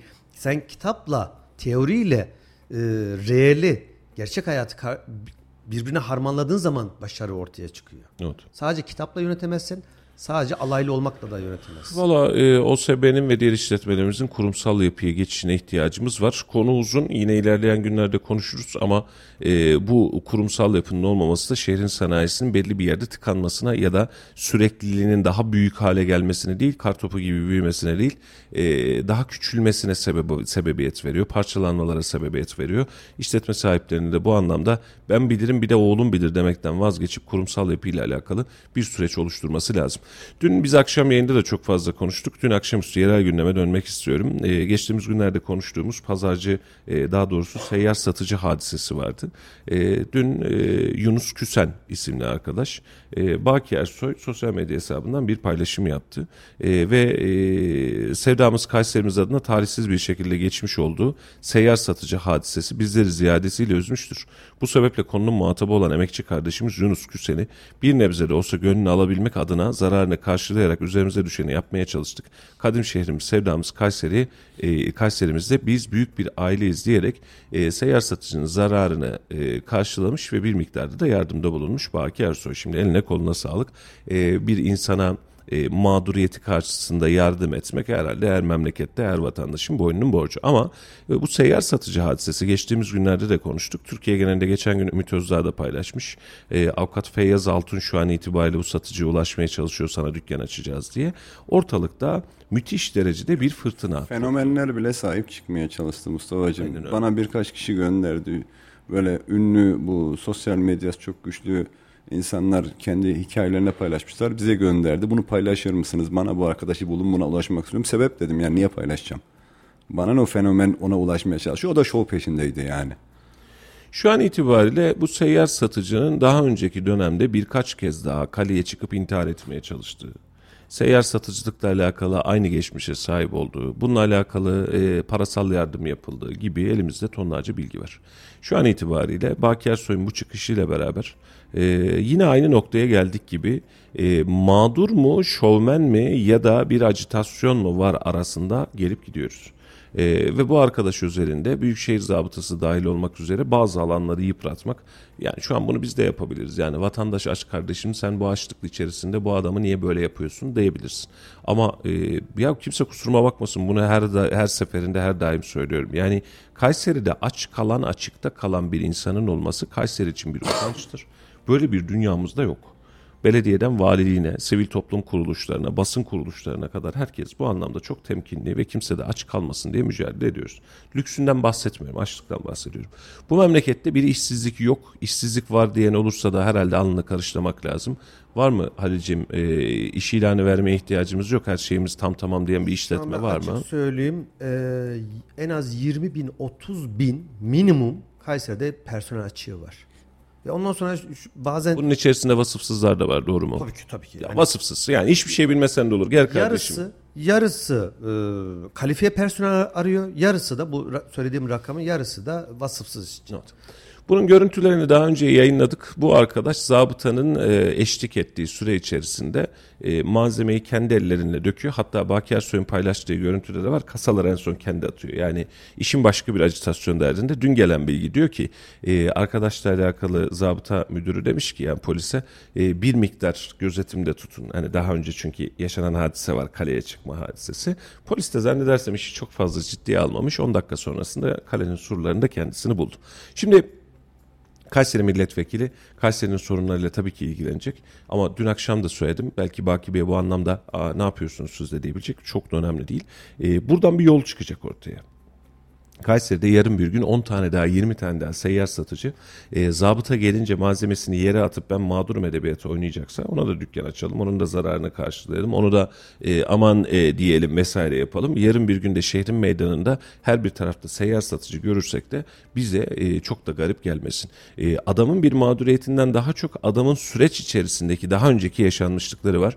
Bunu niye buradan hesap edemiyoruz? Niye buradan bakamıyoruz? Bunu da çok fazla anlamış değilim. Dün de söyledim, bugün de aynısını söylüyorum. Büyükşehir Belediyesi bu adamın geçmişi, yaşananlar ve olayın süreciyle alakalı niye halen ısrarla bir açıklama yapmaz? Niye yapmaz? Ya Büyükşehir Belediyesi biraz önce bahsettiğimiz e, organizdeki fabrikalar, firmalar gibi yönetiliyor da o yüzden. Yani bir sürü e, şey var, sorumlu var, yetkili yok. Yani kim açıklama yapacak ya? Orada bir tek kişinin ağzından çıkacak bu cümle. Yani başkana sunacaklar, başkan da aman boş verin e, üstüne düşmeyin, konuyu daha fazla dallandırmayın, budaklandırmayın. Yok siyasileşti, yok siyasiler bunu paylaşıyor, malzeme kullanıyorlar. Daha fazla malzeme vermeyin dediği zaman sus pus oluyor. Yaptığı iş doğru da olsa yani işini de yapıyor olsa insanlar hangi hangi makam şey yapacak? Daha önceki olaylarda açıklama yapabilirler mi? Yapmaya çalıştılar. Ellerine üzere bulaştırdılar ondan sonra. Daha artık dün Ümit Özdağ'ın paylaşımı, Baki Ersoy'un bu yaklaşımıyla beraber herhalde bugün yarın ben Büyükşehir Belediyesi'nden bir açıklama bekliyorum. Çünkü artık ulusala doğru gitti. Haber. Yo yo gitmiş ulusala düşmüş. Yani. Dün işte Feyyaz Altun yana yana e, şeyi soruyor. E, sen söyle adını. E, adam arıyor biz buna dükkan açacağız filan diye. Partiler bunu siyaset üstü bir mesele olarak görmeye de başladı. Hadi bakalım gelsin hadi bakalım bunu toparlayalım. E, kimi koruduğunuza ne olur dikkat edin. Biz kimsenin ekmeğinde değiliz. Ama seyyar satıcı istediği gibi rahat rahat iş yapsın. Peki yapsın. O zaman esnaftan vergi almayı keseceksiniz kardeşim. Aynen öyle. Esnafın kirasını da bir zahmet ödeyeceksiniz. Yani yarın bir gün düven önündeki meydandaki herhangi bir manav tezgahındaki malları dağıtıp lanet olsun ben çalışamıyorum burada diye şov yapıp kameralara çıkarsa sosyal medyada fenomen olursa o zaman da bu adamın kirasını ödeyeceksiniz. Vergisini ödeyeceksiniz. Bağ kurunu ödeyeceksiniz. Seferlik de değil sürekli. Sürekli ödeyeceksin. Öyle öyle bedavadan yok. Yani Bir öyle- aylık değil. Yok öyle bir dünya. Şimdi dönüyorsun ortada şehrin düzeni adına kurulması gereken bir sistem var ve bunu hepimiz biliyoruz. Şu an herhangi bir mahalle arasında Eskişehir bağlarında, Argıncık'ta, Talas'ta vesaire arada gezen seyyar satıcıya dur diyeni gördünüz mü? Yok. Her yerde Şimdi var. her yerde patatesçiler... İstanbul'da da var, Tabii, tabii, tabii. Ankara'da da var. Her yerde patatesçiler geziyor mu? Sarı patates Geziyor. sarı diye. Satıyorlar mı? Yarın bir gün lahanacılar çıkacak mı? Çıkacak. E, meyveci, sebzeci sezon boyunca çıktı mı? Çıktı. Dur diyeni gördünüz mü? Zabıtadan kaçan bir kamyonet falan gördünüz mü? Ara mahallede insanlar bunu bir şekliyle yapıyor. Sen şimdi gittin herhangi bir mahalleye razı oldun. Yani para kazanmak ya derdimiz. Gideyim orada satayım canım dedin. Sana dur diyen var mı? Yok. Sen şehrin meydanına geliyorsun, şehrin merkezine geliyorsun, seyyar satıcılık yapacaksın. Ve bunun karşılığında tablayı devireceksin zabıtayı görünce zabıta almaya çalışıyor diye malı yere seçeceksin. Yani sinirlendim de Şov ondan dolayı. yapacaksın. Şovunu yapacaksın. Bunu da geçen yıllarda simitçiler Arabanın de üzerinde iki kasa kaldı. Onu da sonradan kaldırdı. Tabii tabii attı. kendi atıyor. Şimdi bunları yapacaksın. Daha sonra birileri gelecek zararını karşılayacak. Türkiye genelinde bir kamuoyu oluşturacaksın. Kayseri'nin, Kayseri zabıtasının ismini tabiri caizse tarihe gömeceksin. Biz Karpuzcu hadisesinde de yaşadık aynı hadiseyi. Karpuzcu hadisesinde zabıtanın tek bir sıkıntısı vardı. Bak net söylüyorum. Karpuzları indirmeye çalışırken kepçeye getirip de hatırlıyor musun? Nimet ya yani. Dikkat et görüntülerin devamına zabıta yerden şeyi topluyor. Burada. Taşıma koşulları yanlıştı orada. Zabıta buradan yerdeki malzemeyi topluyor. Biliyor çünkü. Biz daha önceki yaşadığımızda da söyledik. Hatta zabıta müdürüne ben söylemiştim aynı hadiseyi. Abi siz çekin o zaman. Yani madem tablayı deviriyor siz çekin o zaman. Vatandaş mı? Acitasyon müthiş. Yani şu an itibariyle e, vatandaşın belki de yüzde sekseni bu dediğimizin tersini düşünüyor. Ya bizim dediğimizin yanlış olduğunu düşünüyor. Canları sağ olsun. Ama şehrimin e, rahatı için ve kanunun normal şartlarda uygulanması için yapılan yanlışsa yanlıştır. Doğruysa da doğrudur. Şimdi vatandaşa eziyet edilmemiş, vatandaş daha önce uyarılmış, iki kez daha kalenin surlarına çıkmış, belli bir miktarda para yardımı yapılmış, bir daha seyyar yapılmayacak diye elinden yazı alınmış. Belki buna ikna olur diye. Dönmüşün, yeniden tabloyu almışsın, yeniden meydana çıkmışsın, yeniden satış yap. Abla da el arabası ha. Ha, el arabası. Şu Tek inşaat, tekerli, inşaatlarda inşaat- kullanılan inşaat- el arabasının üzerine bir tahta parçası koymuş. geçirmiş geçmiş. Şimdi ben de açıkça söylüyorum. Madem öyle kardeşim. Geçen gün sen söylediğin için aracım bu senin örneğinde. Ee, pastırmacıların karşısında el arabasında pastırma satmak istiyorum. Kazancıların içerisinde el arabasında gram altın, e, bilezik ve küçük altın satmak istiyorum kardeşim. Bana kimse dokunmasın. Altının uluslararası piyasası şey de diğer tarafta kirayı şunu bunu düştüğün zaman ciddi anlamda ucuza satılır ha. Tabii tabii tabii. Masrafları Ahmet Bey, şimdi düşürüyorsun. düşünsene oradaki esnaf aylık 5 bin lira, 10 bin lira, 100 bin lira her neyse. Yani merkezde şimdi şehrin merkezinde bin liraya falan tutmuyorsun. Kira vereceksin, dükkan tutacaksın, bağkur ödeyeceksin. Belediye gelecek işçi açma ruhsatı diyecek onu ödeyeceksin. Yazar kasayın bildireceksin. Bir sürü vergi Bir var. sürü. Bir sürü. Bunları yapacaksın. Daha sonra bir el arabasıyla gelecek karşına el arabasını koyacak. Ben de burada mal satıyorum diyecek. Nereden alıyorsun Alyans malı? 5 lira. Tek taş 10 bin lira. Yok malı nereden alıyorsun? Halden alıyorsun. Kaça alıyorsun? Armut mu limon mu onu da çok bilmiyorum sarı sarı görünce. Kaça aldın? 10 liraya aldın. Manav da 10 liraya aldı. Sen de 10 liraya aldın. Adamın üstünde tonla yük var. Senin üstünde bir yük yok. Geleceksin. O 15 liraya satacak. Sen 14 liraya satacaksın. Hatta sen de 15'e satacaksın. Sen esnaf olarak soruna gitmeyecek. Böyle bir dünya yok. Ha şimdi vatandaş şundan tepkileniyor. Diyor ki esnaf yola taşıyor bunu da denetlesin. Denetlesin. Denetlesin canım. O Kürşat'ın söylediydi dün akşam. Yo yo dün mesajlarda da vardı. Yani esnaf diyor yola işte ya açmasın kardeşim buna bir itirazım yok ki. Yani benim yürüyeceğim yolu kapatıyorsa esnaf benim bunda da sıkıntım var. Yani ben bizzat şikayet ettiğim bu anlamda birçok hadise var. Adam açılış yapmış. Ben yanımdaki markette yaşadım ya. Adam açılış yapmış. Kurdele bağlamış kaldırımdan. Kaldırımdan geçme şansım sıfır. Sen açılış yapıyorsun diye benim yolumu kesemezsin ki. Kendi sınırlarına yapmak zorundasın bazı Yani şeyleri. tabii ki sen vatandaşsın. Burada talepkar olursun bu böyle yapılsa. Ama şimdi bu yanlış yapıldı diye diğer yanlışların tamamını gözüme sokup bunları da denetlensin demenin bir anlamı yok. Bu da yanlış. O da yanlış. Biz kaç zamandır ne diyoruz? Efendim ışıklarda seyyar satıcı olmasın, su getiren olmasın, camımızı dilenci olmasın. De- diyor muyuz bunu? Şimdi dilenci orada ben mağdurum ben açım da bundan dolayı yapıyorum dese. Biri de bunun videosunu çekse zabıta gelmişken. Biz aynı e, tepkimeyi mi göstereceğiz? Dilenciyle bunu birle- birleştirmek değil yanlış ama. Ha. bir de hemen. Yani şimdi bu adam işi yoksa iş bulalım. Aşı yoksa aş bulalım. Parası yoksa yardım edelim. Ama sen şehrin içerisinde ben seyyara bana müsaade etmiyorsunuz. Hadi buyurun. Şu an itibariyle Baki Ersoy da buna sahip çıkmış oldu. Yarın itibariyle keşke Büyükşehir böyle bir simülasyona müsaade etse. Dese ki madem öyle tamam ben yıl sonuna kadar hiçbir seyyara dokunmayacağım. Şehir merkezi dahil olmak üzere seyyar serbest. Hadi buyur ödü meydan. O zaman nefes alamayan vatandaş şey demeyecek mi? Kardeşim otobüse binemiyorum, yoldan yürüyemiyorum. Bu seyyarlar dakika başı önüme poşet. İşte poşet aldım da içinden çürük çıktı, şu oldu bu oldu demeyecek mi? Diyecek. Sen şimdi esnaftan aldığın üründe Ahmet Denetimli Bey, pazarlarda bile aynı problem yaşanıyor. Şimdi esnaftan aldığın üründe bak çok güzel bir şey söyledim. Pazarda ya da esnafta pazarcının yeri belli, adresi belli, vergi levhası belli. Ürün sıkıntılı mı çıktı? Gidiyorsun başına çalıyorsun. Seyyarı nerede bulacaksın? Eve gitmişin, oturmuşun, bir bakmışın mal çürük çıkmış. Nerede bulacaksın? Bu da ayrı bir dünya. Şimdi tüm bunları hesap ediyoruz. Kayseri'nin bir adını gerçekten bu anlamda ulusal anlamda kötüye çıkartıyoruz. İki buna e, yol vererek, buna müsaade ederek, buna acitasyon yaparak, zabıta düşmanlığı yaparak da bu şehrin düzeni ve asayişiyle alakalı da ciddi anlamda sıkıntı yaşıyoruz. Bu anlamda bize karşı olan çok fazla insan var biliyorum. Yani şu an bakıyorum Cemal Engin Yurt mesela. Diyor ki kanınız kurumuş. İnsanlığınız bitmiş, vicdanınız karanmış, kalbiniz körelmiş. Kayseri Büyükşehir Belediyesi seyyar satıcı e, bir garibana zulmederek başınız göğe merdi. Yazıklar olsun, adaletiniz batsın. Buyur.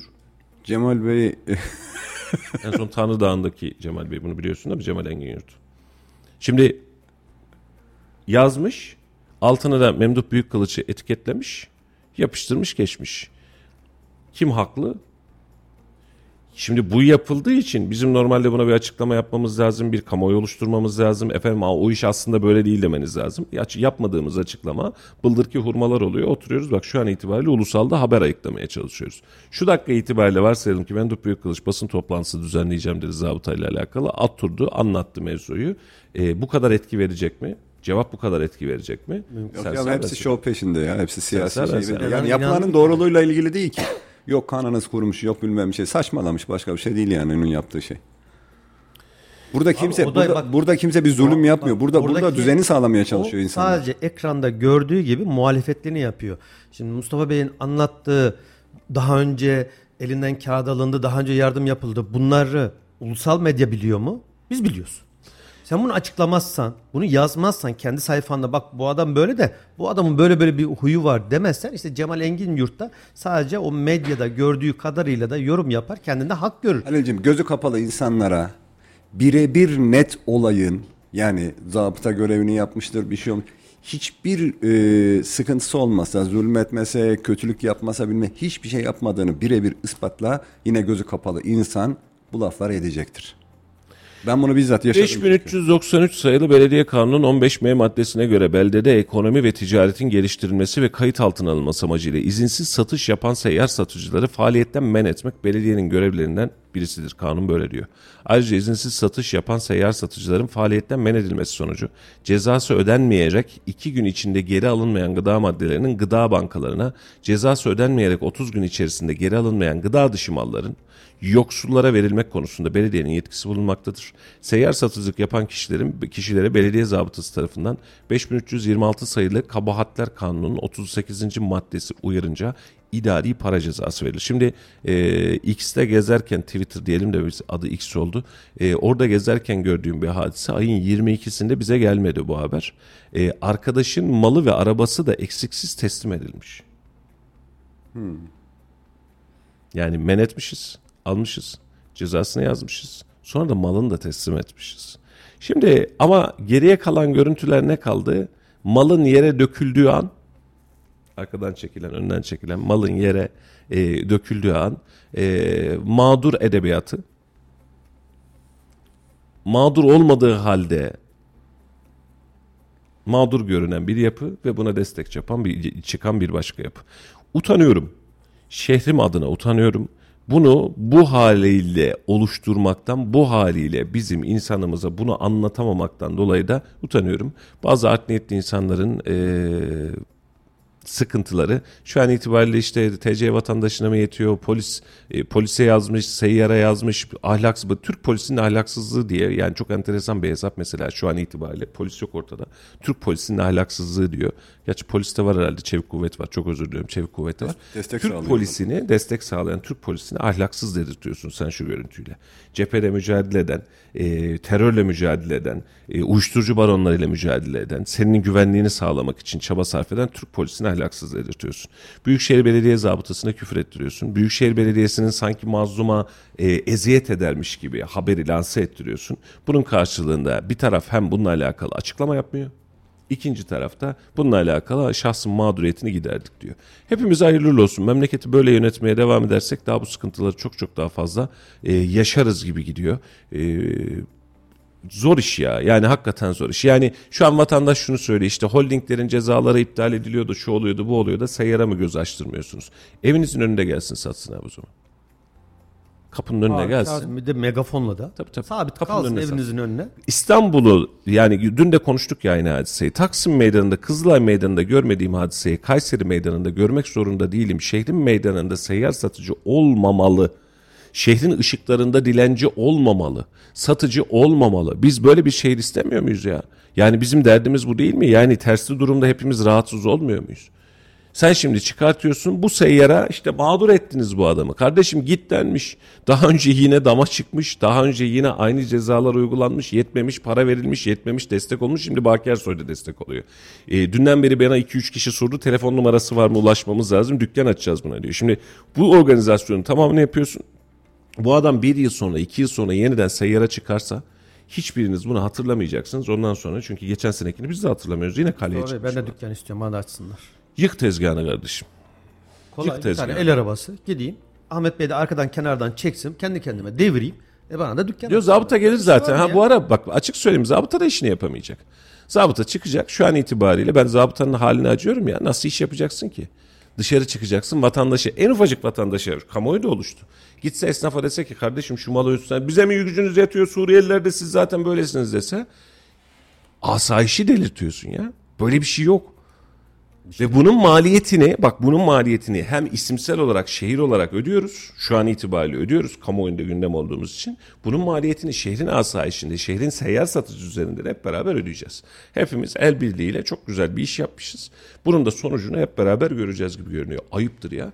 Ve net söylüyorum arkadaş madem izin vermeyeceksiniz bakın hepsinin kimin dükkanı varsa Kafeci mi var? Kafecinin karşısında e, tezgahın üzerinde kafe açalım. Çay kahve satalım. Bak ciddi söylüyorum ya yanına üç tane tabur atalım.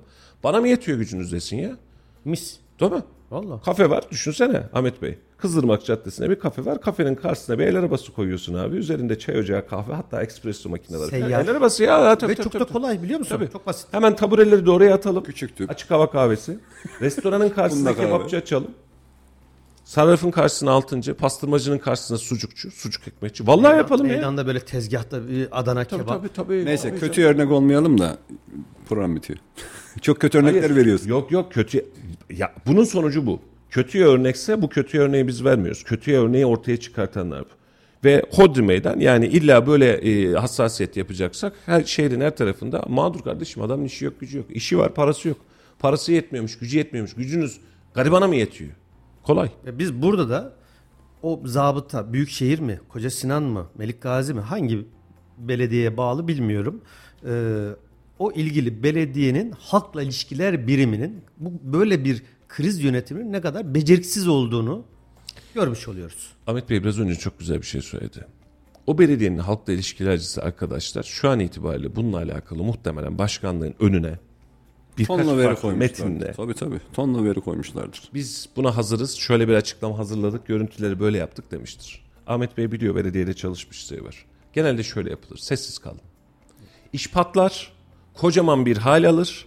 Ondan sonra da kendileri açıklama yapmaz. Kellesi rahat alınabilecek birine bir açıklama yaptırırlar yaptırırlarsa ya da işi FETÖ'ye METÖ'ye vesaireye bir şeye bağlarlar. Sen sağ ben sağ. Yetkisiz yetkililik.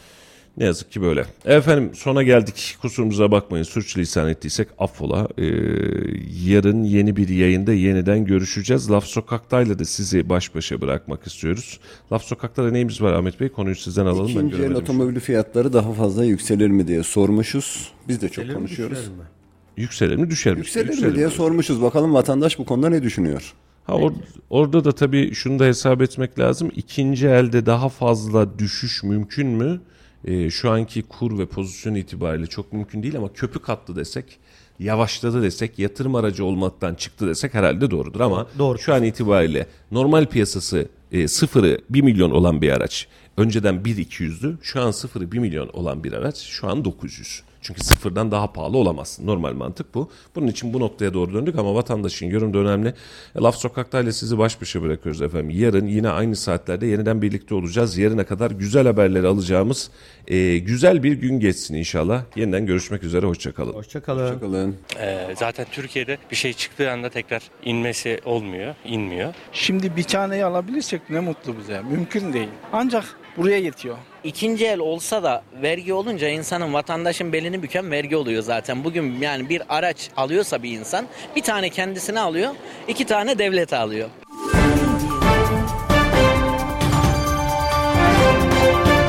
Geçtiğimiz 3 aya göre ikinci el otomobil sektöründe talepler %60 düştü. Sizce ikinci el otomobil fiyatları daha fazla yükselir mi? Talepler düşer mi? Bence ikinci el araçların düşmesinin sebebi e, bugünlerde hani satışın düşmesinin sebebi daha doğrusu düzelteyim ben bunu. E, gurbetçilerimiz e, gittiğinden dolayı gurbetçiler biliyorsunuz 6. ay 7. ay gibi geldiğinde talep artıyor. İkinci el araçlar olsun veyahut diğer ürünler olsun satışlar daha yükseliyor. Ama şu anda gittiğinden dolayı ve önümüz kış mevsimine gittiğinden dolayı hani kış mevsiminde haliyle hepimizin de gideri yüksek oluyor. Harcamalar yüksek olduğundan dolayı birçoğu da bundan dolayı araç alımını bir ikinci plana bırakıyor. Ve hani kışın e, daha da düşer. İkinci el araç satımı piyasası biraz daha düşer. Hatta fiyatlarda da bence biraz daha çekilme olur diye tahmin ediyorum. Çünkü bunun sebebi hani satış olmadığında talep olmayınca haliyle fiyatlar yavaş yavaş geriye doğru çekilir. Yani şöyle e, bu pandemiden sonra zaten araç fiyatlarında bir şişme olduğunu biliyorduk. E, Pandemi bitti. Biraz düzeldi ortalık. İkinci el piyasası da yavaş yavaş düşmeye başladı ama bana göre sorarsanız tabii şimdi bu savaş falan çıktı ya. Büyük ihtimal dünyamız ondan da etkilenecektir. E, zaten Türkiye'de bir şey çıktığı anda tekrar inmesi olmuyor, inmiyor. Ya bana göre inmez. Stabil kalabilir, düz kalır. Ama e, savaşı bahane ederler, hastalığı bahane ederler, başka bir şeyler olur. E, hala yükselişe geçer yani, devam eder. E şimdi de biliyorsunuz ki Orta Doğu'da büyük bir e, savaşın eşeğindeyiz. Hani savaş başlayabilir. Bize sıçrar mı? Sıçrayacağını pek düşünmüyorum ama hani e, hem araç piyasası olsun hem başka piyasalar olsun e, alım satım piyasasından illaki yüzde yüz ben etkileneceğini düşünüyorum. Yani talepler e, düşer diye tahmin ediyorum. Zaten görüyoruz da. Bizim insanımızı da biliyorsunuz yani biri alıp da ona satma gibi bir şey yani ülkenin hepsinde var. Durum öyle de olunca bir yönden iyi de oldu. insanların almış olduğu işte 100 bin liraya aldığımı 500 bin liraya satarım durumu olmadı. Elimde kaldı. Yani talebin düşmesi vatandaş açısından iyi oldu. Bu şekilde de inşallah devam eder diye düşünüyorum. İkinci el olsa da vergi olunca insanın vatandaşın belini büken vergi oluyor zaten. Bugün yani bir araç alıyorsa bir insan bir tane kendisine alıyor, iki tane devlete alıyor. E, durum da öyle olunca hani sıfır da alsa da ikinci elde olsa e, vergi insanın belini büküyor. E, vergi düzenlemesi gelir de devlet işte insanların aşırı kar yapma şeyinin önüne geçebilirse biraz daha düşer iyi olur ama işte vergi durumu sıkıntı. Valla bence yükselir kızım. Türkiye'de ne düşüyor ki o yükselsin? Yani uzun lafın kısası ne düşüyor ki? Mümkün değil. Çok özür dileyerek konuşuyorum. İki tane ev aldım zamanında. Şimdi bir taneyi alabilirsek ne mutlu bize. Mümkün değil. Ancak buraya yetiyor. Yükselmez. Bence bundan sonra düşüşe geçer. Ya sıfır araçların şu anda galerilerde bulunmasına dayalı bence. Yani dışarıdan geldikçe de bu fiyatların düşeceğine inanıyorum. Şöyle millet araba alamıyor. Hani mesela gelir şeyleri düşük. Neden araba e, istesinlerken bir de ikinci elden bahsediyoruz. Zaten istemeyeceklerdir. Yok herhalde. Ben bu şartlarla araba alamam. Hani mesela bırakın araba almayı ben bisiklet de alamam bu şartlarda. Kesin olarak yükselecek çünkü Türkiye gibi bir cumhuriyette imkanı yok yükselen bir şeyin geri düşmesi diye düşünüyorum.